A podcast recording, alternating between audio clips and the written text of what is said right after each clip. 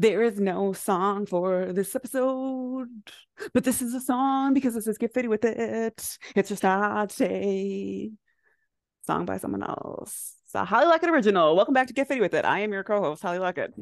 And I am your co-host, Mary Sorensen. Um, that's called, you know, not being prepared preparedness. Yep.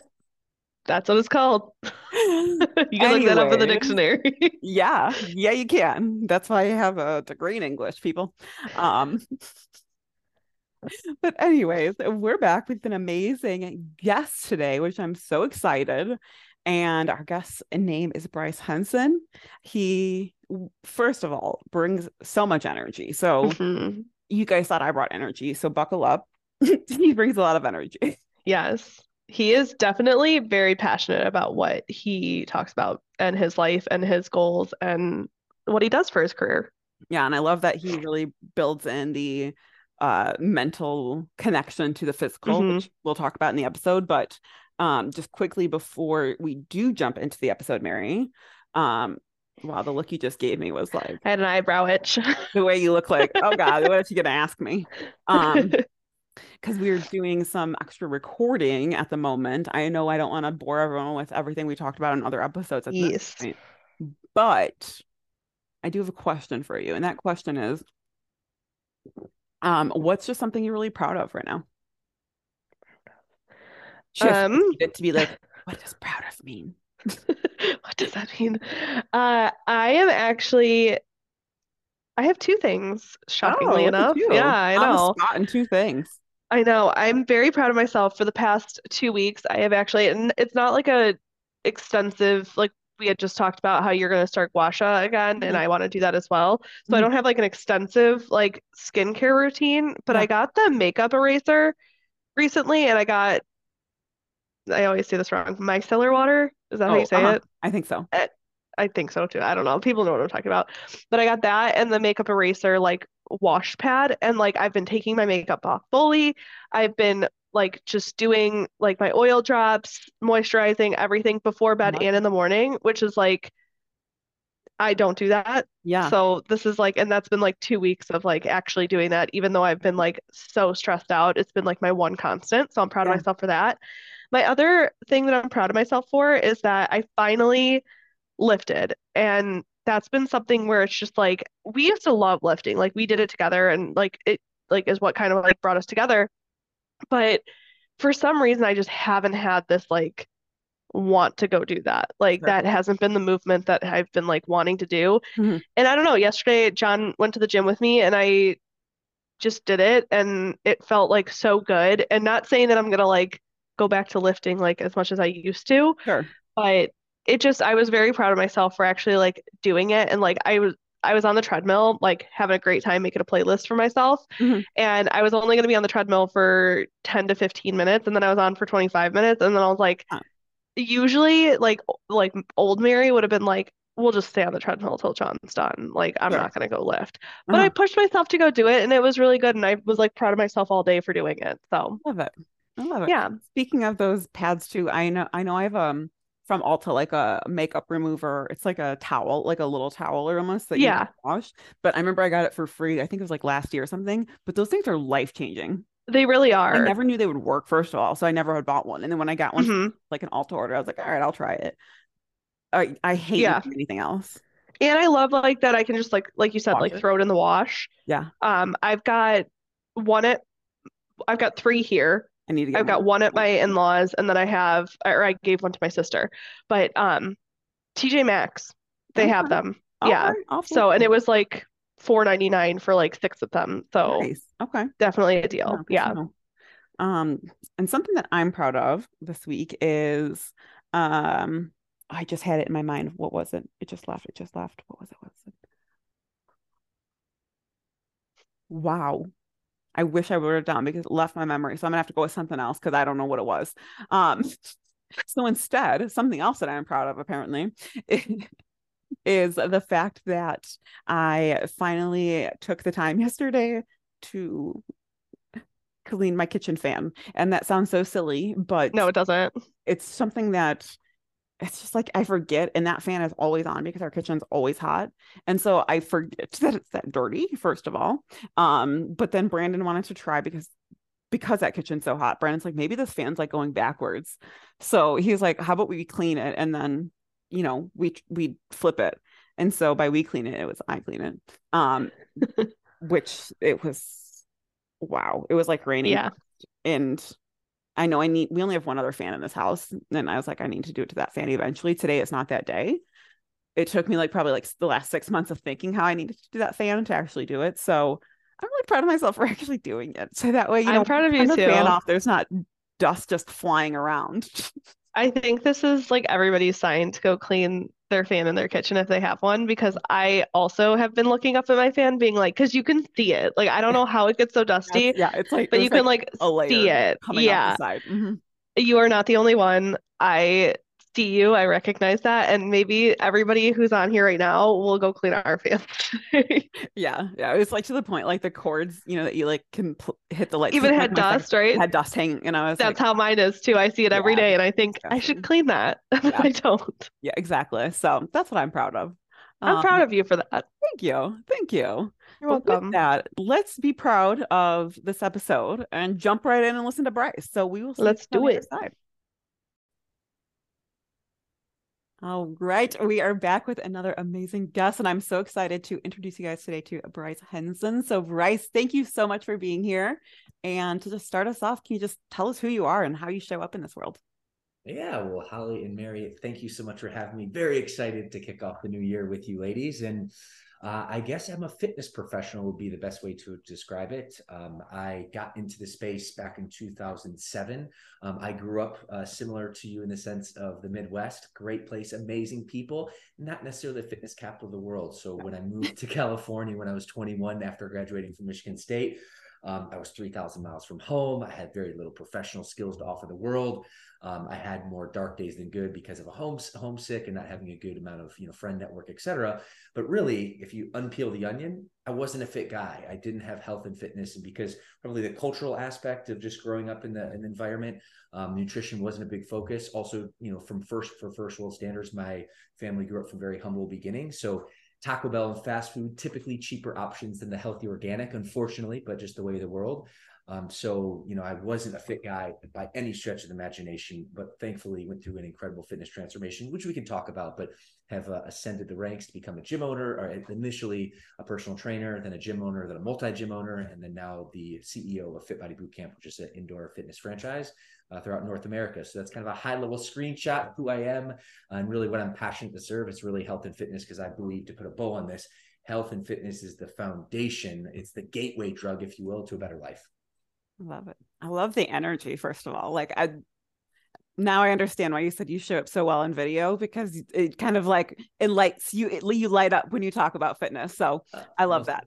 Thank you. Well, you know what? I mean, I, fitness is just an energy booster. So we'll talk about, I'm sure, but I get my workout every morning and kind of kickstart the day. So I can't take, you know, credit for just being a highly energetic guy without fitness, which is why I'm so passionate. I love it. So I'd love to hear about going back to it. So growing up, I feel like just hearing that snippet, me and Mary kind of like similar thing. You know, our, our parents didn't have organic foods, not that they didn't love us obviously or care. It just wasn't the time Yeah. at that point. And so a lot of fast food or, you know, nice Mhm. hearty home meals, I guess you could say. So, how did you get into fitness? How did you start learning more about wanting to be interested in your diet, what you're eating, what you're also just doing to your body? I'd love to hear more of that story. Yeah, especially because in 2007, I feel like there's a big push now towards like the fitness industry, I feel like, or like in the past like couple of years, it's been like more of a push on social media and things like that. I guess like back then, like how did you, like you said, you were in the Midwest, so it's how did you get that like inspiration? Yeah, totally. And you're right. I mean, certainly over the last few years, probably the last handful of years, you know, the Mhm. fitness industry has definitely grown a lot. You know, with COVID, I think um, the big aha that really hopefully most people really glean from this is fitness is not about vanity. It's about your health and about Mhm. long term um, you know, living on your own terms. And uh, so I really hope the conversation changes over the next handful of years as we look ahead um, to be really more health and fitness because whether it's the coronavirus or whatever virus in your way, when you're obese, when you're not healthy, when you're not fit, your body cannot just fight, you know, disease off in, you know, a proper fashion. So that's really, really important as well. But um, really to kind of go back to, to answer your question, what really was a driving force?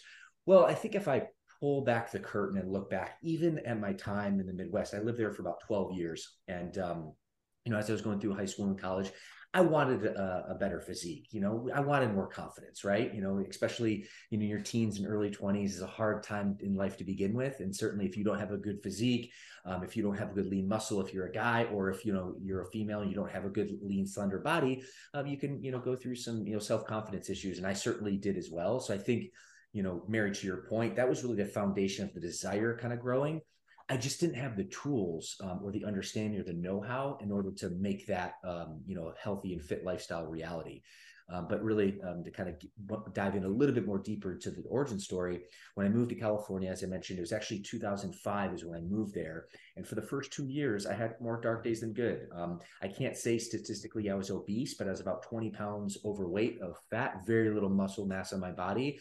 And I think for me, the big driver in the fitness was actually to, to get a better physique, but really to unpeel that even further to drive more confidence in my life. And uh, then a fortuitous situation happened. One of my best buddies, actually from Holland, Michigan, just on the other side of the lake of Chicago uh, area, uh, moved out to Southern California, and uh, we ended up living together uh, for a better part of two years.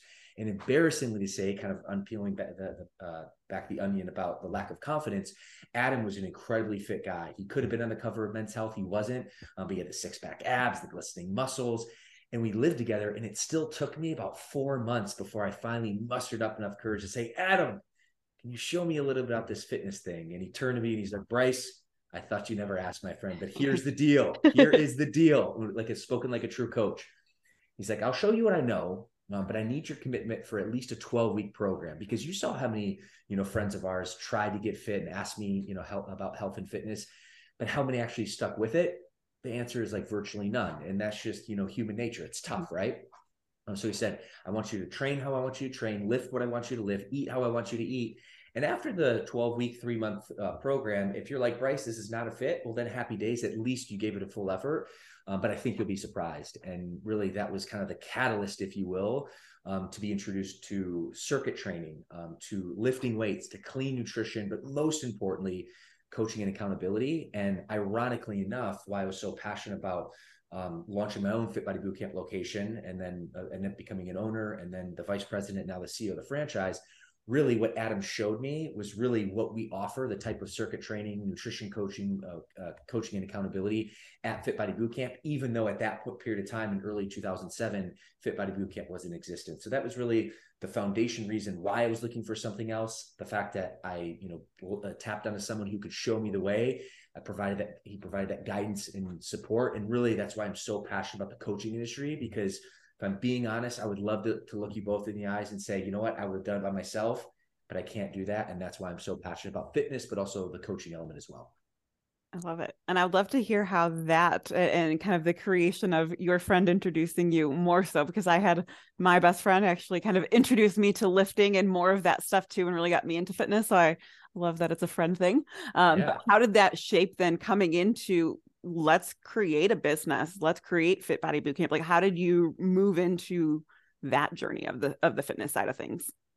Yeah that's a great story and i love it because i love the question because you know especially human nature and fitness and health it can be a very emotional transformation. And mm-hmm. you know it was very emotional for me. And when you get emotional about something in a very good way it gives you a lot of like ongoing energy enthusiasm excitement to continue. So having that very you know strong emotional connection with with fitness um, i trained with adam for about two years uh, but really the first six months i got hyper focused and i really went through my transformation. And we talked about the the 12 week commitment.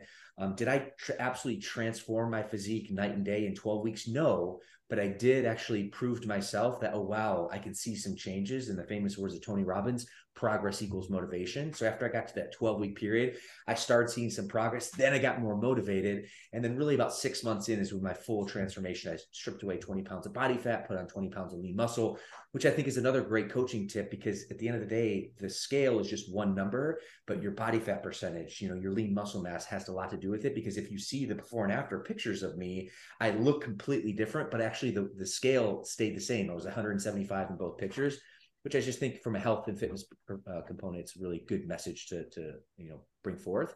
But to answer your question, after I went through that experience, I was emotionally excited, and then the thought occurred to me. It actually was probably the end of the second year when I'm lifting uh, weights at the gym with my buddy Adam, and some guy beelines it over to me, and he introduces himself, and he's been like, "Hey," after he introduced himself, I've been watching you for a while. I'm curious, you know, you lift really well and you're in great shape. Like, how do you eat? What's your nutrition protocol? You know, what's your water intake? And then, ladies, I stop for a second. I'm like, whoa, me? Like me? Because it didn't even occur cool to moment. me. It didn't even occur to me at that period of time that actually I could give that gift back. Does that make sense? Mm-hmm. Mm-hmm. Totally. Totally. I've, I've, I feel like not in like a lifting way, but especially for me, yoga specifically, I've had that where someone comes to me and I'm like, oh, wait, I'm teaching now. Okay, this is cool. yeah, and I think it's also like an identity shift, right, right as well. And mm-hmm. um, I think even to this day, going back to the fitness train, people kind of go back in their own old habits. One, you know, we're habitual in nature, but two, it's the identity of that person hasn't necessarily changed. If you're a smoker, as an example, you know, you're not only addicted to probably the nicotine, but you're also like, you know, addicted to the idea that you are a smoker um, number one, you need to break the chain of the chemical addiction. But then number two, from a mental perspective, you need to kind of take a stand. I'm not a smoker. And I bring this actually up. I'm a recovering alcoholic. Not the most exciting thing to talk to you ladies about, but it's the truth. Yeah. And um, I think for a period of time, when I uh, got sober six years ago at the end of 2016, um, even for the first year, I had a hard time saying I don't drink alcohol because my identity fully didn't change yet. It was just like I was stopping drinking, but it took me about two to three years to finally, you know, now from identity perspective, if you ask me if I drink alcohol, I say no, I don't drink alcohol, and I just leave it at that because my identity has now changed to someone who does not drink alcohol, which is which is obviously a very positive thing. But um, I digress and really, um, you know, going back to that point, had that aha moment, and I thought, oh wow, I can actually give this gift back to just like it was given to me. But the interesting thing enough, I didn't actually fully grasp that I could make fitness a full time focus. I thought, okay, I could train some people in the nights and weekends because also too, going back to the identity, the whole life um, transformation, I went from the least performing sales rep in the company all the way to the highest performing sales rep in the company. So I was crushing it in terms of income. I doubled my income. So I wasn't thinking, oh, I'm going to jump ship. I just thought, okay, I can supplement this and kind of be fulfilled in the process. So I did the most logical thing I possibly could do. I enrolled into the National Academy of Sports Medicine, which is a gold standard for certification and then what happened was, and um, Holly, you mentioned in terms of founding the, the franchise. I'm actually the CEO. I, I didn't found the the franchise. My business partner, my mentor, and one of my best friends, Bedros Keuilian is his name. He actually founded the franchise system back in 2009 and 10, uh, that, t- that period of time frame. Um, so as soon as I updated my Facebook profile, I um, to certified personal trainer, I started receiving ads from Bedros Keuilian, who's my business partner and the founder of the franchise, and he was talking about he was a business consultant specific in the fitness space on teaching on how you can launch a business, how you can grow a business, how you can get your clients better results. So I started following along him for a while, and then ultimately decided in mid 2020, uh, excuse me, 2012, which is over 10 years ago, which is wild, to do the scariest thing I possibly could. I put my life savings um, to open this little dream of opening this gym, this studio called Yorba Linda Fit Body Boot Camp, which is in a city um, in Orange County, just near Disneyland. And um, that was really how it kind of it went from me going through my own transformation, then to you know becoming a certified personal trainer, realizing I could help, you know, from a coaching perspective, and then, you know, launching my first business. And we can talk about the ascension, the CEO and all that. But really for me, that's the most magical part about taking my own experience and then implementing it in the service of others. That's awesome. And that's, I love that. And can we go back to the addiction thing? Uh, do you mind talking on that for a little oh, bit? Oh, let's go. I know let's we've go. talked um, with a couple other guests about addiction and, and mm-hmm. overcoming mm-hmm. addiction and things like that. So you said six years ago. So that's after you did get into fitness. And I feel like there's such a stigmatism, maybe is the best word for it, of if you're into fitness, you don't drink because it's extra calories, you know, things like that. So how was that for you as you were getting more and more into your physique and drinking and then how did that kind of come up for you that you realized you did have an addiction that you needed to take care of or treat yeah it's it's an incredible question and interestingly enough um, in science there's more science still coming out I uh, alcoholism, from my knowledge and research and understanding, is can be a very genetic disease. So mm-hmm. uh, my father was affected, his father was affected, probably his father was affected. So genetically, there's something there, and I didn't know this for a long period of time, but I use the analogy of eating sugar. Um, most times, if someone has a little bit of sugar,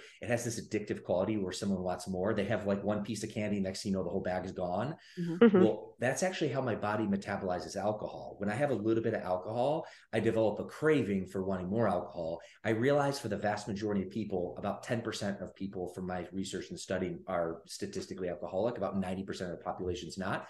So for about nine out of 10 people, that phenomenon doesn't happen. I just didn't know that at the time. But in any case, that's I think where the root came from.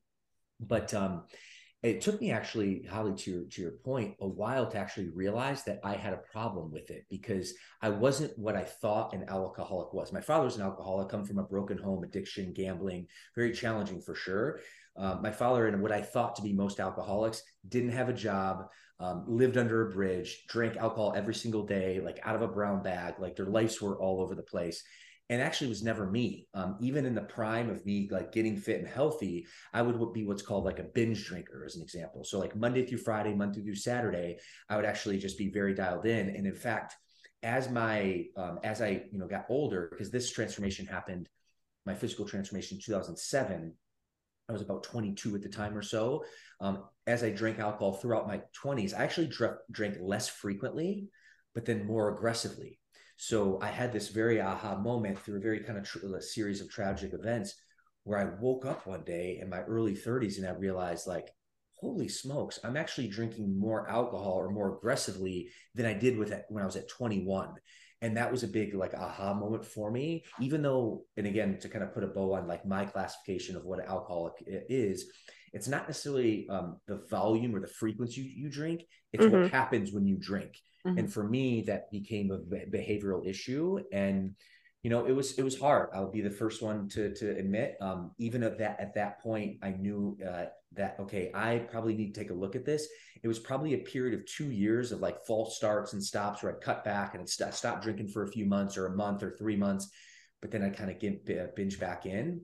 And going back to you know the the analogies to fitness and the tie-ins there and group fitness and why i'm so passionate about fit body is we offer group fitness which is really a coaching and supporting program. So i had to humble myself and realize i need a coach i need a mentor someone who's gone where i want to go who has over 35 years of sobriety and also to tap myself into a very common you know uh, support group.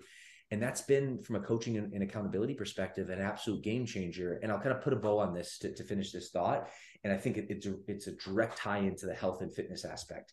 Um, when i first lifted that first weight with adam in january the first week of january 2007 i thought to myself what am i getting myself into? My muscles were so sore. I could not sit down in the toilet. Oh, literally i was thinking if it's going to be like this all the time like there's no way.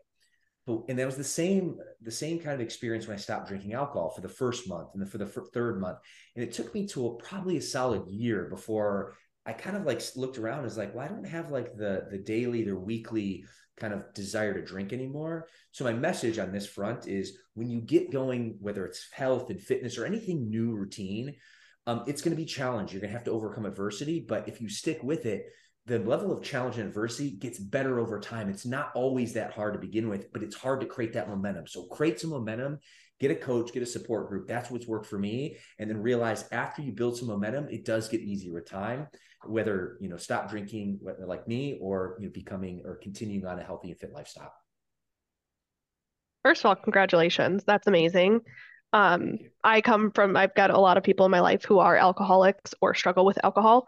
So it's just amazing anytime anyone quits and acknowledges that because that's the hardest part, I feel like. Mm-hmm. But do you feel like, I mean, obviously you kind of have said it, but had you not found fitness and like moved to California and found your friend, do you ever, I mean, not to think backwards or like negatively, yeah, but yeah. do you worry that like that never would have happened for you if it weren't for health and fitness?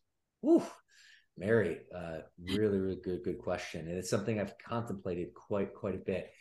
I think um, I had the desire. So I, I like desire to be healthy and fit, and then mm-hmm. eventually mm-hmm. the desire to stop drinking. But it was actually, if you reverse engineer it, it was because of pain. And actually, I give a keynote on the three P's of fulfillment, which is pain, passion, and purpose. And really, in order to take a step and develop passion, which is actually passion um, is suffering. Um, the passion of the Christ, that's the, the the derivative actually suffering. So, in order to, I guess, have a big change, typically you got to go through like a very painful experience. And if you're listening to this and, and, you've made some big changes in your life and you haven't gone through pain, you just figured it out yourself, well, then good on you. But my experience of both myself, my own life, and also human nature, that people don't really, really change until the pain gets too great. So for me, from a fitness perspective, I was growing by like I felt like the month or the year like more insecure and not feeling comfortable in my own skin. So to your point, Mary, do I like to think I would have done it by myself? Yes. Do I think I would have done it by myself? No.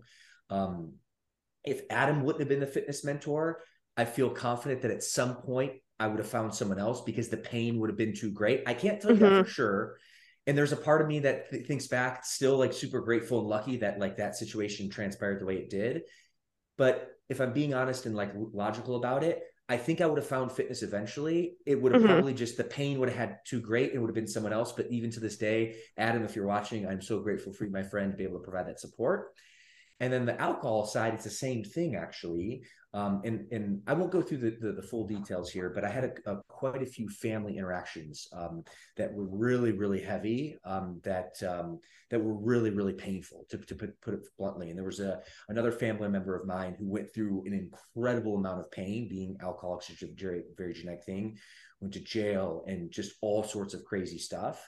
And for me, okay, I would like to think that you know, even if it wasn't for that experience, there would have probably been experience later on that the pain got too great to make that change. Mm-hmm. But mm-hmm. for me, Mary, to answer your question, after this very tragic situation, someone who I loved and cared for, like deeply, immensely, to see her go through all this challenge and adversity and the struggle and all this chaos because of the pain of alcohol. And then I, I looked out one day and I like looked just basically did like a, an audit of my life and re- remembered like the chaos that my father you know caused. And thankfully my mom got us out of that situation I was 10 so I didn't experience like decades of it but I experienced mm-hmm. a few years of it. But I thought to myself like this is just this this substance okay? And while i don't think it's actually the substance's fault the substance of alcohol is a very powerful thing but i'm very clear if you can drink like a gentleman or a gentlewoman my hat goes off that's not the issue. It's my body and my metabolism with alcohol is the issue but i turned to myself and really kind of finished this thought. I thought to myself this is insanity. Like what's the mm-hmm. the, the, famous saying i think by albert einstein the definition of insanity is doing the same thing over and mm-hmm. over get, looking for different results I was doing the same thing over, over, over again, and then just thinking like something was going to change. And I thought to mm-hmm. myself, I had a deep look in the mirror and said, if I don't change, nothing else will. And that was really the catalyst. So hopefully that uh, provides some context in terms of the struggles that I went through that really, you know, ideally help, you know, your audience who either is going through a certain similar situation or has someone in their family doing the same thing. Yeah, no, I appreciate that. I feel like some people think it's very taboo to talk about things like that or like it should be kept quiet. But I feel like more and more people need to start talking about it because it is an issue, you mm-hmm. know? Yeah, totally. And the, the, the last thought I want to kind of throw on that, it, it's also human nature as well. And for a long time, when I was having these probably about three to four years of like really bad experiences as, a, with alcohol that that weren't frequent, weren't on a daily basis, but they were on a monthly basis. You know, as an example, um, and uh, you know, going through that, I just realized to, to myself that I I felt like an island. I felt like I was the only one going through these mm-hmm. issues and the real reality of the situation is we're connected by like this energy force of humanity. And when i started going into the support group and hearing the other stories of the other guys and gals in, that have very that basically have the same issues that i do i realized holy smokes this person thought the exact same thing i did. Mm-hmm. Yeah. and it's the same with health and fitness. It's like i thought okay like i'm the only one insecure about my lack of muscle or my you know the fact i'm overweight. You know i'm the only one that's insecure that i don't have the level of confidence and energy i have but then when I started like launching and running fitness businesses, I realized like all my clients are thinking the same thing. So we're all just part of the same human energy force. And so to your point, it's really important what I've learned as a leader, as a fitness professional, as an entrepreneur to talk it's okay to talk about my issues and talk about my problems of course you have to go through some healing to do that but mm-hmm. what i mm-hmm. do what i realize is i create better connection with the audience because i'm not the only person who has and go, is going through these issues absolutely and it makes i mean it makes you more honest in the way you show up but it's also going to make your clients trust you more because they actually know hey he's been through something he's worked through this he's done the work to get to this point. And i think that you know says a lot about a person as well. So i mean again congratulations to you for working through it. Um and, and, i would and love oh sorry to interject. No you're fine. as much as i'm excited to you know kind of showcase you know the the the challenge and the overcoming it I also take the white mentality. Um yes i'm excited. I just celebrated the six year anniversary but that does not mean tomorrow i can't drink alcohol mm-hmm. there's a there's a possibility that could happen one thing those I know today I'm not going to drink alcohol, and I think that's important. You know, to have that mindset that you can't. And it's interesting in the support group in the rooms, the people with the most sobriety, they are typically the most humble about it. It's the ones who come in that have like a month of two or three sobriety. They're like, oh my god, next week I'm going to hit three months. Someone who has 35 years of sobriety will say, if I don't drink, drink tomorrow, I'll have 36 years of sobriety. And I think that's a really good message for fitness, for health, for mindset uh, just for life. That's very interesting. And it actually leads me right to the question I was going to ask. So it's a perfect interjection. Before I just hijack that. So exactly. no, you're fine. It was perfect. So I wanted to get more into the the mental side of things because we talked briefly right before we started recording about, you know, so much of no matter what we do with our physical body, so much of it is going to come from mentally. And even to observe in yourself that you have an addiction, you'd you have to have a mental strength there to start being mindful of these things that you're doing doing too much etc and so i'd love to hear how you know how have you shaped your mentality over the years through this journey but also in terms of like confidence i know working on my own sort of personal thoughts and how i think about myself has changed how i you know show up in the world how confident i am etc so i'd love to hear kind of that mental side for you yeah that's an incredible question um so i think for me uh, I anchor myself on two kind of thoughts um, that have developed myself business wise, physically, and also professionally, but most importantly, a mindset perspective. If you want to gain more confidence and a stronger mindset, you need to do two things. Number one, you need to do hard things, which is counterintuitive to what human nature, like our bodies are designed to take the path of least resistance, right? Mm-hmm. I'll, I'll show just a very clear example of this. I would challenge anyone who's listening to this or viewing this, go to the mall or go to the airport and watch the escalator and watch the stairs and see how many percentage of people take the escalator versus the stairs. You're talking about like less than 3% of people take the stairs. Human nature defaults to the path of least resistance. So with that in mind, okay, it's counterintuitive, but do hard doing hard things actually builds your confidence it builds your mental fortitude and it builds your i guess mental stamina over time. So that's why when you you know go through a holly you were talking about going through an awesome yoga session this morning before we you know hopped on the camera. Like i'm sure you know even you're excited about going there's probably a part of you is like oh, i don't really want to do this today. Oh. And oh. then you nailed it and then afterwards you're like you know what? I feel so much better i feel more accomplished. You develop that like that friction. So number one doing hard things will develop your mindset, develop your confidence. And around the same uh, mindset would be um, keeping the promises to yourself, not only just to other people. And actually, you can tell someone who has a high level of confidence and mental mindset when they make a promise to themselves and they keep their promise. And really, that's like stacking wins. And that actually develops confidence over time and it develops a strong mindset. Um, but to really kind of bring it back to the mindset aspect, you can't really develop a strong mindset, just like you can't really develop a strong uh, physique or body unless you subject yourself to stress. Mm-hmm. And that's why I kind of go doing hard things. When you proactively work out, you are proactively saying, I'm going to put my body through stress. But the act of putting your body through stress is actually what makes you stronger. So, in order to develop a rock solid mindset, you need to constantly, both from a physical perspective, but also from a mental perspective, put yourself in situations that are hard that are challenging, that's going to stress your body. And it's counterintuitive because we're wired as human nature, going back to the escalator analogy, to take the path of least resistance. But if you do that, your mindset will nev- never develop. You'll never develop the most the amount of emotional intelligence you need to be successful. And you're not going to develop that high level of confidence that you want.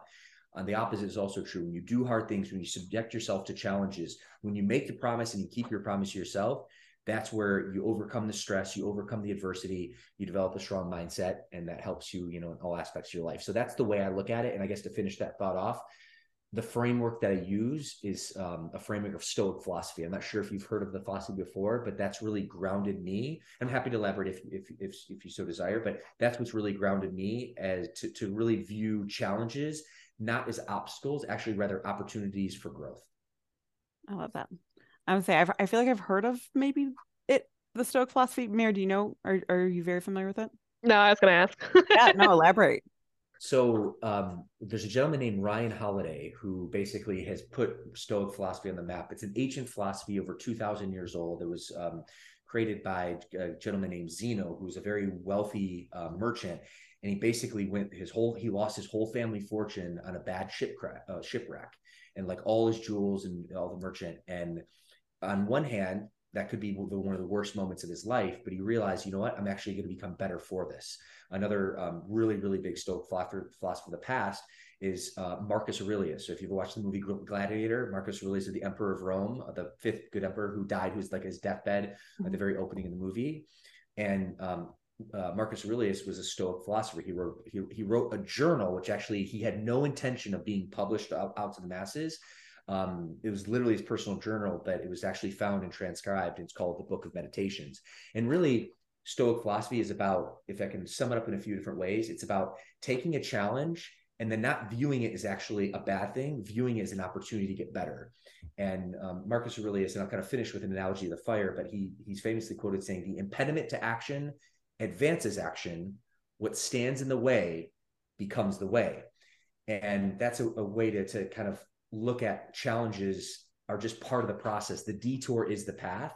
Every one of us is going to face challenges in life, and you can do look at in two ways. You can, you know, cry about the challenge. You can say, "Poor is me," and take the victim mentality, or you can rise to the occasion and say, "How can I make this better?" And I kind of put a bow on that from a Stoic philosophy perspective, which I love to use this analogy of a fire. So you say you have a fire burning, and all of a sudden, all the obstacles and the challenges of life of this fire comes in the way. The brush and the trees and the gasoline and everything these gets thrown in the fire.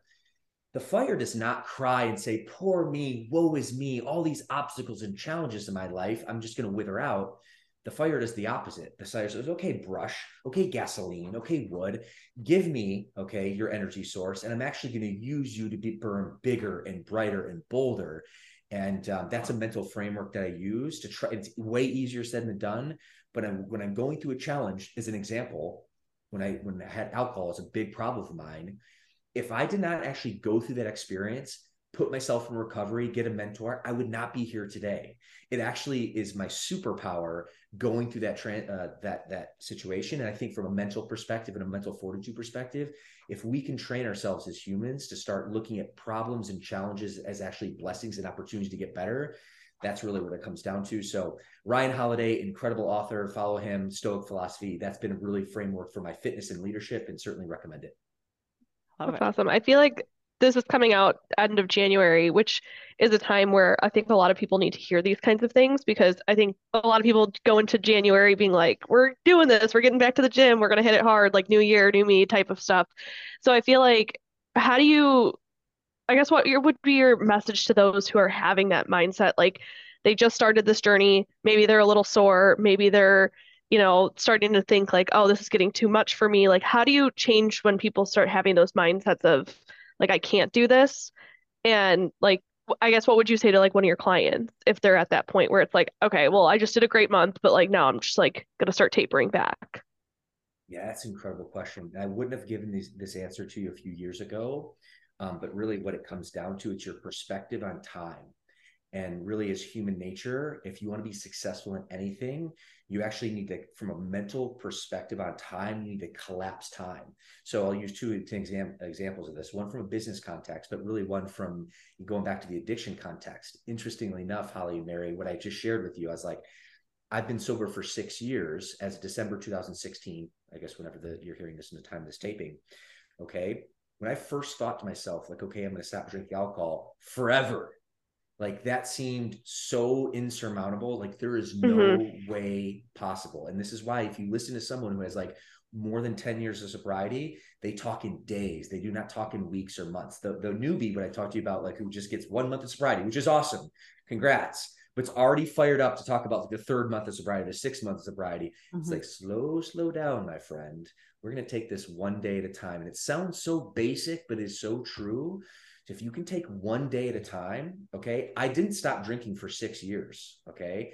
I stopped drinking one day at a time just so happened over the six years. So from a mental perspective, collapsing time and realizing like, because when you think of big time, it's really hard. You get very overwhelmed as human nature. And it's kind of going back to the first fitness analogy when in 2007 with Adam, the first thought that went to mind that first workout was like, there's no way I can do this for this period of time. Mm-hmm. But when I break it down, it's like, all I need to do is this 30 minute session.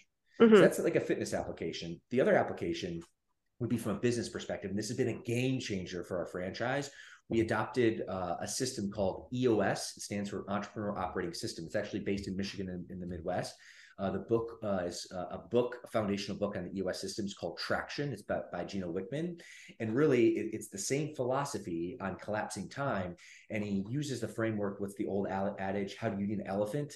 One bite at a time. How do you plan for your whole year? One quarter at a time. So, really, from an EOS perspective, we've um, from a business as well we've basically chunked out and collapsed time to 90 day intervals so it's impossible to execute like high quality effort for a period of a whole year but can we get hyper focused on a few big key goals for the next 90 days and if we chunk 90 day by 90 day by 90 day by 90 day then what happens is over the course of the year you look back and you're like holy smokes, we've moved mountains. Mm-hmm. So really, Mary, to, to your initial question, what am I going to say to a client who's like, all right, it's like end of January now. I'm already feeling overwhelmed.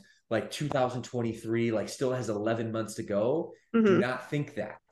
Think to yourself, okay, what about over the first quarter of 2023 what if i can really get hyper focused for february and march because april 1st starts the new quarter so let's just focus on what i'm going to be doing for the next two months and then when April 1st comes, I'm going to take a step back. I'm like, okay, where I'm at. And then instead of planning April, May, and all the way through December, think, okay, what can I focus in on April, May, June, and quarter two for my fitness goals? And for me, and for that's that that's been a game changer in my life. And really, if I get a question from a client, and I, I, elaborate a lot there, but really what I'm trying to do is I just collapse time, and that makes it way more manageable and palatable to to ensure long term results. I think I love that. I'm oh sorry, God. No, you go.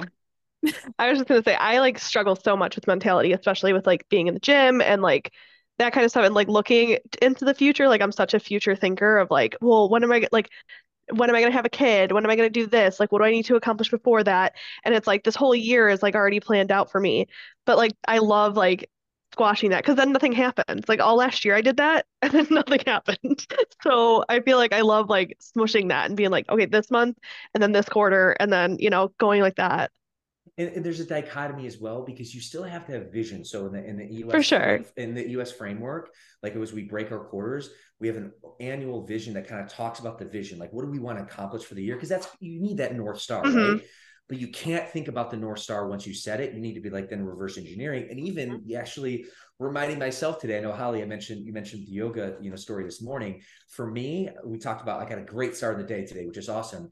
But I got up this morning, I was like, man, I got a lot to do today. And I, I felt like overwhelmed. But I was like, no, I got one thing to do right now. Is for the next 30 minutes, I'm gonna go to the gym, gonna get a circuit in and basically feel like a million bucks. And then once I do that, then guess what? I feel like then um, mm-hmm. uh, progress equals motivation. So to your point, Mary, like I can think of you can think of all the things you need to do in the year, but let's bring that down. Like, what do I need to do now? Yeah. create momentum.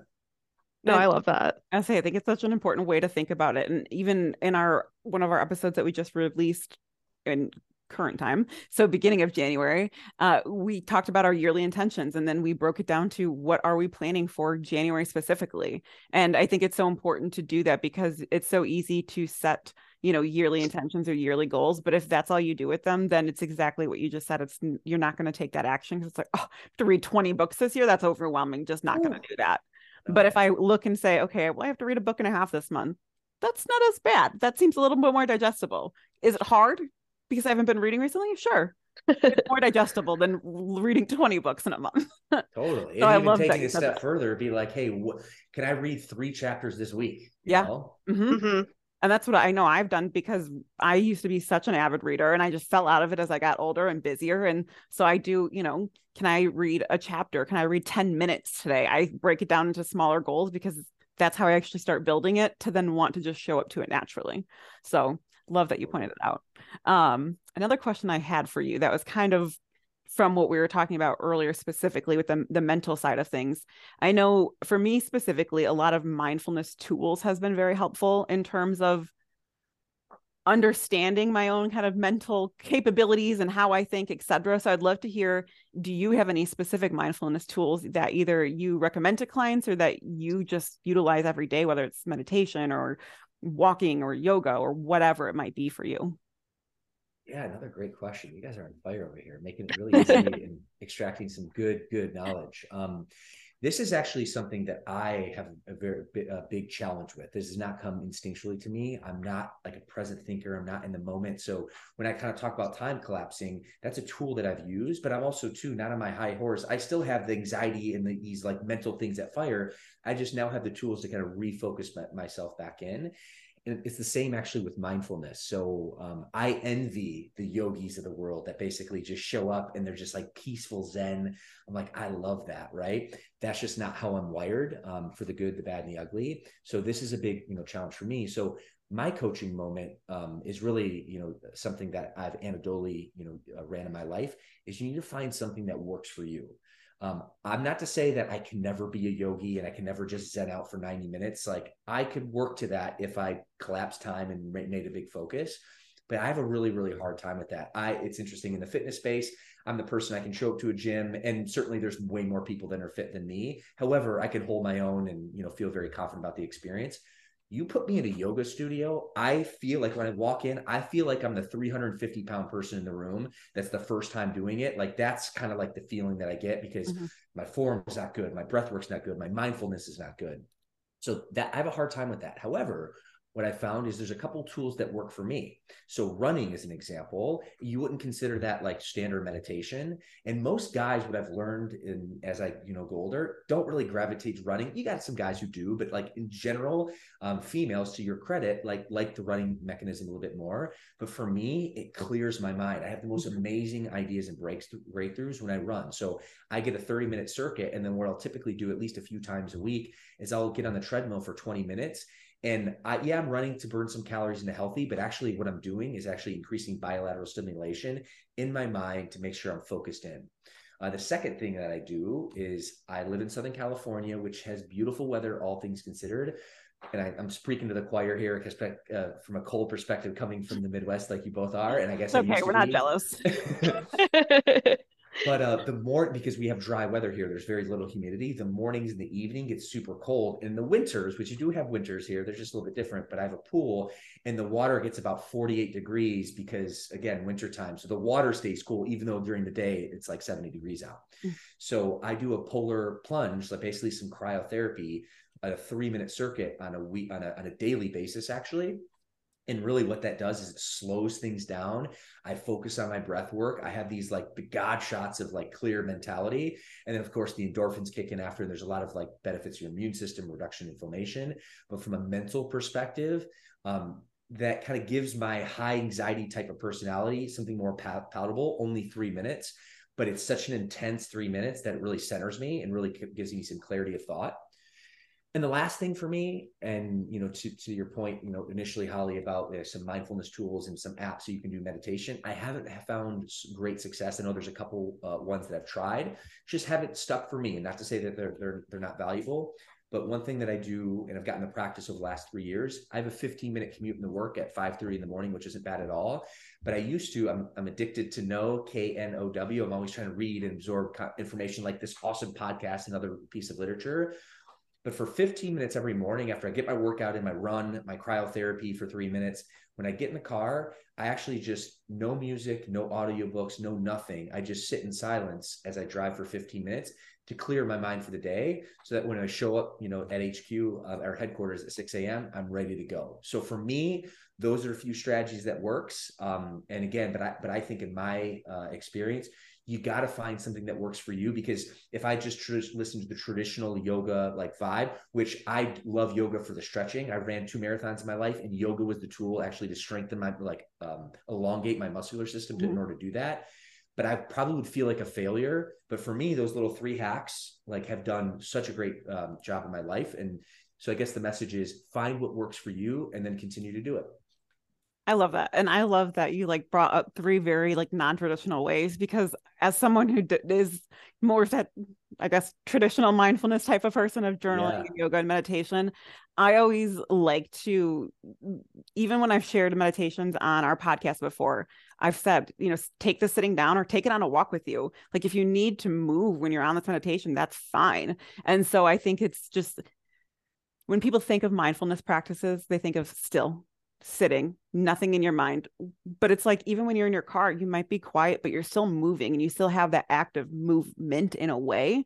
And so I think that's so important for people to see that there's different things that you can do for mindfulness that aren't your traditional ways. And I, I love that you just shared three different ways because I feel like so many people probably listen to me and they're like, Holly, um, shut up. I'm not going to. well, it's, it, I feel like Holly, like you're the, and maybe some people look at me, especially when clients come in and say, okay, like this guy's in great shape. I could never attain that. Yes, you can. But for, for, you know, me, Holly, when you're like telling this, I'm like, oh my goodness, like I could never attain that like peaceful Zen, although I eh, very interested in it. But you know, at some point, maybe I get to a place where, you know, I'm zened out like you, but you know, for, for me, these strategies work and I'll build off mm-hmm. those because consistency compounds. Definitely. Definitely. I have two call outs. One, my husband thinks I'm insane, but I do the same thing. I like drive in silence. He's like, nothing, no music, no podcast. And I'm like, it, I just like need to think during that time. Yeah. Like that's the only time that nobody's like distracting you. And like I'm not using my phone when I'm driving. So it's like perfect. Um, but second, so you said that you do the polar plunge, which I've been seeing like literally all over the place. Like people on TikTok are doing it. Like they have like these ice baths and stuff. Yeah. Let's say you don't, I don't know like all the background, obviously, but a lot of people say that it really helps with the things that you were saying. So say you don't want to like immerse yourself in like freezing cold water can we like do the same thing with like weather, like freezing cold weather? Does it have the same effects, or do you know about that? Curious, like, so how can I do this without like fully doing it? I just like don't want to go into freezing cold water because like people take like cold showers in the morning. Like I know I could do it, but I'm just like trying to get a workaround here until I get to that point. so Mary, I'm gonna give you a workaround. Find another meditation source because yeah. unless you pull, unless you put yourself in that cold water or cryotherapy cha- uh, chamber, okay, I don't think you're gonna get the the effects. Cool, cool, cool, cool. like I might try it. I might try it because, like I said, I've seen so many people doing it, and like everybody talks about how great it is, and I'm like, hmm, I don't know if I can do that yet. I maybe in the summer. Interestingly enough, I used to have a cryotherapy business. So uh-huh. like it oh, comes and Tony Robbins and Joe uh, Joe Rogan kind of always talk about as well. It's like this mm-hmm. chamber and it fills with liquid nitrogen and it's basically simulates it's not wet like you are when you're mm-hmm. the polar plunge but it's a dry cold. And um, you know having that for for a long time. The irony is is i grew up in the midwest spent 10 years. I moved away because i didn't like the cold but i still actually practice a cold practice while i live in the warm weather. But i also feel it's I have a little bit of like a duty, obligation, responsibility, like to my family, to all my you know, friends in Michigan, to be like, hey, do I do you a solid? I still have a nod for you, but I, this is the, my little way that I get to you know experience and, and suffer in the cold, if you will. I get to show up three minutes a day in the cold, just like you. you're you're three minutes in comparison to our four months. but but the, I, the irony is, I'm like, I can't do six because it's like six months of cold. It's not four. Yeah, it's like I can, it well depends, right? The year, but like, I can't do I can't do the winters in the Midwest but somehow I can do the polar plunge. But my brother Barrett, who's downstairs visiting from Detroit right now, he's like, dude, you're freaking crazy. Like, I yeah. don't know how you do this. I'm like, dude, you live in, you know, six months a year. It's like negative five right now. What are you talking mm-hmm. about? So it's just yeah, and we're miserable. no, but that's awesome. Maybe I'll let you know if I try it sometime. you should. You should. She'll she'll continue to just ponder about it. Yeah. Um, but I would love to know. We are very much into building, cultivating, and kind of forever changing our morning and evening routines and kind of those daily things that we'd like to come to. So I'd love to hear do you keep any specific? Obviously, I've, we've kind of talked about working out being one of the things you like to do in the morning, but any other specific morning or evening routines that are just kind of non, you know, non negotiables for you?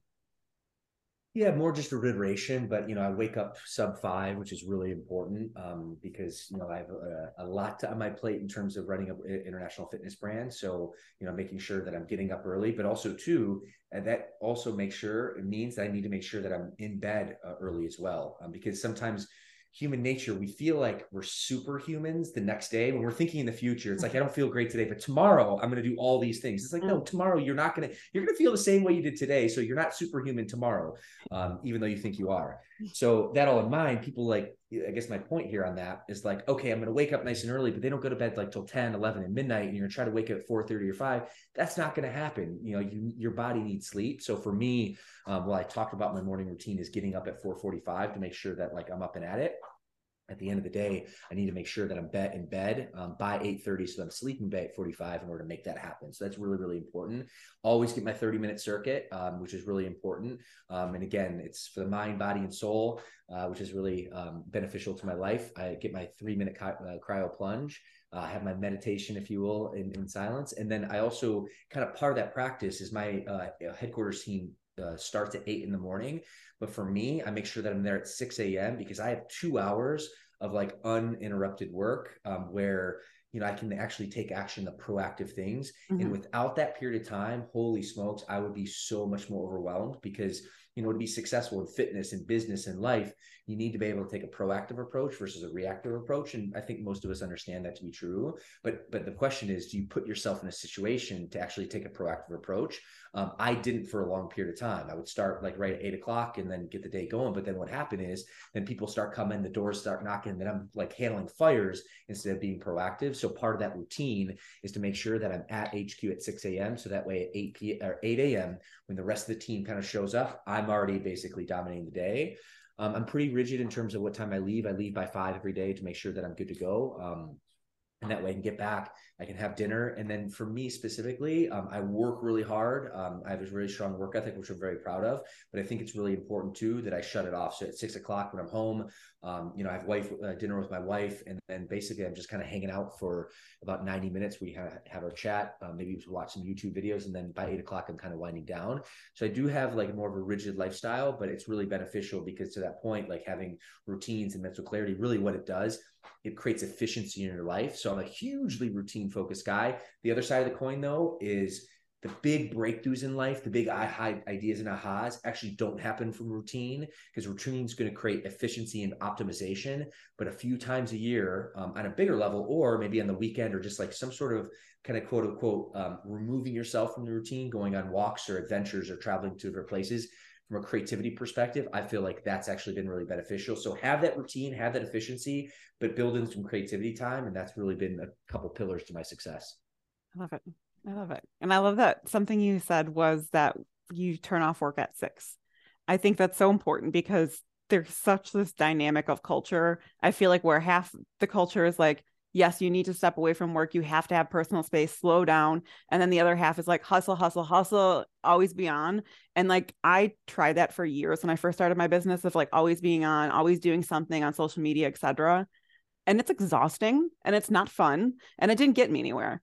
And so slowing down, having time for me and my husband, enjoying a conversation at the end of the day, like I've realized how important and how impactful those moments can be. So I love that you said that specifically. Yeah, no, it's worked really well, like in creating those boundaries. And, you know, Holly, to your point, I can definitely relate because it hasn't always been that way. And you feel like exhausted and you burn out both sides, but it's just an evolution. It's definitely been mm-hmm. worked really well. Definitely. And so, one of the questions I like to ask every single guest who's on the podcast is what is something you are grateful for today? Ooh. I'm grateful for my life. I'm grateful for my sobriety. Um, I'm grateful for my fitness. Um, you know, this has been an incredible conversation. I'm so inspired. I love mindset and personal development and, you know, fitness. It's been the cat- cat- catalyst to my life. Um, so, you know, with those three things, I think that's a great bow from my lens in terms of, you know, gratitude. And I love that question because just even like asking the question, just like looking at us all, like our energy has changed in a positive way. So I really appreciate that. And you. Of course. Of course. Um, my signature question is what content are you consuming right now that you feel like others need to consume? It could be book, podcast, movie, TV.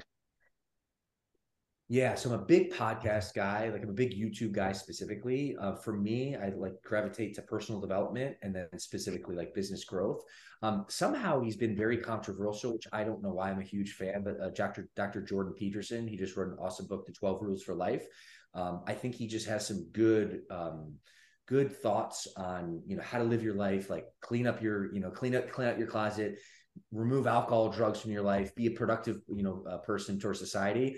Um, I'm not a political guy. He's been kind of in the political news. So if this is not your cup of tea, I'm not looking to put my agenda on you. However, I just think from a personal growth and fulfillment perspective, uh, some of his content's been really, really powerful in terms of just making me a better person. Love that. Here to link it below. And our last question is where can our listeners find you? Is there anything we should expect next, etc.? Ooh. Uh, so the biggest way, I guess, would be to tap in if you're looking for, you know, a mindset coach or fitness nutrition. Uh, Fit Body Bootcamp is my brand. We have hundreds of locations in North America and uh, many in Chicago area as well. Uh, but you can find our website at fitbodybootcamp.com. That's fitbodybootcamp.com. And then specifically, I'd love to continue to add value towards you and your your uh, audience. So all my social hand, uh, media handles from you know Twitter to uh, Instagram to Facebook is real Bryce Henson not to be confused with fake Bryce Henson. So that's where you can find me. I love it. And as always, we will link everything below. But Bryce, thank you so much for being here, just for sharing and for just having the energy that you do, because I think that's so important when you bring that sort of energy and passion to the work. Oh, yes. Thank uh, you. Totally. My pleasure is mine, Mary and Holly. And I know we had to reschedule, so forgive me on that, but I'm ex- I was excited to show up today and wanted to give you my best. And thank you so much for, for, you know, having me on the show and happy 2023 to all. Happy 2023. Okay. Do you see what I'm saying about bringing the energy? He brought he brought yeah brought it. No, he is so passionate about it. Like I I don't I don't even have words. Like he's just so passionate about everything that he says and like everything he says is so thought out. That's that should be one of my intentions for the year.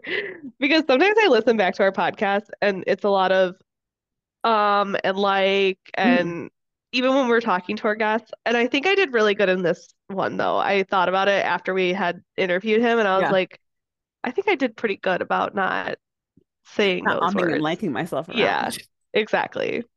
I love it. And um, as you guys may have seen, if you do follow us on Instagram, we, I've been trying to have our posts be a little bit more interactive with some videos. So um, Bryce is actually, we've been talking about it for a while, but Bryce is one of the people that kind of inspired it because when we mm-hmm. were going to have this interview, um, he had some stuff going on and he, he said that he really shows up a lot better on video with his energy and things like that. And I'm so glad that, you know, we waited until we could have video so that way I can share these with you guys throughout this week. Um, one, I've been having a lot of fun with them last week with Udo's. So I hope you guys mm-hmm. are doing them, but, or two weeks ago with Udo's, but um, I hope you enjoy because I feel like his energy really does come across, not only in his voice, obviously, but with how he says things. And like I mentioned in the um, beginning of the episode, I love that he really does connect the mental piece to it because I feel so often, well, obviously, and, and to us, it's it's it has to be connected. You know, it's you can't mm-hmm. do one without the other. I yes. know there's so many people in the fitness industry that don't talk about the mental aspect of it and really connecting with that side and even like the mindfulness and spiritual kind of pieces of it. Um, mm-hmm. Um, like he talks about his mindfulness practice are maybe not the same like I do, but he's still finding that time for it. And I feel like I love that he shares that message, especially as a male. Definitely. Definitely. I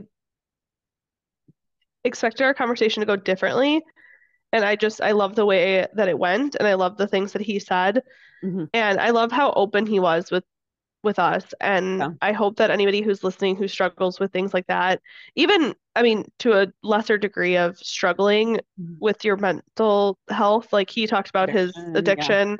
but even just like scrolling it back to just anybody who struggles with like that future like if you're trying to change something mm-hmm. whether it be addiction or just like for me it's very difficult because I see like my future and like obviously you can still be future thinking, right. but scrolling it back and being I was gonna say like again, being aware of what you can do this month. Yeah. And what you can do this week. And just today. kind of scrolling it back today. today. within this hour. Like yeah. what can I do to like help myself make these changes? Mm-hmm. And I think that that was super helpful for me especially who is always like if I get like I have to get this done this month in order to get that done this month, and then like, Like, it, but if you just take it to your first like, and then you're like, well, I messed up those pat like, Jesus, I've said like seven times now that I just said that. Uh, I have talked about in our previous episodes of just how much I struggled at the beginning of the year and how both of us like started the year on a not strong note Mhm. and things like that happened. But you can just you don't have to like worry about those two weeks. You just like look at the week in front of you and like what can you do to push and make your intentions like continue working for you. yeah, I love that. I love that. I just love the way that he said it. It was Yeah. a lot more educated than mine was. yeah, you know, I love both ways. I love both ways. Yeah. I also think, and we'll talk about it in our intentions, but I want to bring it up here. Uh, for February, I may start doing cold showers. Oh, yeah, I Yeah. love. I I was actually thinking about that the other day because I was in the shower and I accidentally didn't realize I didn't have it like to like my medium kind of hot and it was a little Uh-huh. hotter and I got in. I started laughing because I was like in the episode when you were like, so how do you do it without doing it? Yeah, how do I get around that? Like, can I just stand outside when it's cold out or no? oh, it cracks me up. So I'm But it doesn't have to be like your shower. Like, you can go in there for like three minutes and then Right. wake yourself up and then go do your workout and then like take your hot Right, shower still. Exactly. Yeah. Yeah. Yeah. Definitely. It doesn't have to be. I was telling John that I want our gym to take out the tanning bed because I feel like who uses a tanning bed right now still, like in 2023? Like, come on. Um, and he was like, "Oh, they should put in one of those like ice tubs." Blah, blah, blah. I was like, I wouldn't use that if other people are using it, but I get your point. And then we started talking about the cold showers. Yeah. So I love it. I love it. yeah, Um, well, since we started the episode with something you're proud of, um, we won't necessarily have to do the grateful thing, I guess, because you know, I know it might be similar. Um, so just what's something you're looking forward to this week? Small, big. um, hmm. I oh, I got one. It's not like this week, but it's next weekend. Mhm. We are going to see Elsa and so it's Frozen and Encanto on ice with my niece. fun. I'm so stoked. Love that. Yeah, because those are also two of my favorite movies, even though they're like we're going for her, but like Mhm. they're also like my favorites. I love it. I So love I am it. very excited for that. Can I also mention that my niece knows how to say both my dogs' names and she's calling John Don, but doesn't know my name? I love it. Just like when Marley uh first figured out Brandon and it was Auntie Brandon and Auntie Holly. I love Yeah. it. You know, kids are cute. I'm just like, say my name. Say my What's my name, my name? name. My name ain't Saint Mary. Please, baby, call me that. You can sing What's something that you're looking forward to, Hal? Um, I'm looking forward to so this week. Um, well, we're recording this. It's technically in the past, but um, this weekend Oh, yeah. is Martin Luther King Day, and uh, I am off for this holiday. And my friend Angela is going to come over. Uh, She has work. She works her second job that day, and it's up in this area. So she's going to come over, and we're going to do like a little dinner and hang out and stuff like that. Nice. Um, yeah, I haven't got to see her since my wedding, and before that, I hadn't got to see her in a while, and so I'm really excited Yeah. to actually talk to her because I know my wedding was like I got to sit with you guys and talk for a little bit, but not that long. Yeah. and so I'm really excited to chit chat with her and you know finally give her her Christmas gift and all of that sort of stuff. I love it. That's what I'm excited for. And so with that, we'll wrap up this episode. Where can the listeners find us on Instagram if they want to get involved with us? They can find us uh, at what? On at around. They can find us at Get Fitty With It Pod, or they can email us at getfittywiththepod at gmail.com. And as a reminder, we have our February intention slash yearly intention ceremony coming up on February 4th at 8:30 a.m. Central Time. So if you guys are interested or curious, feel free to reach out to us on Instagram, WhatsApp, uh, email, whatever, for questions and or for the invite, and we'll send it over. But with that, we'll see you next week and have a beautiful, beautiful week. Bye.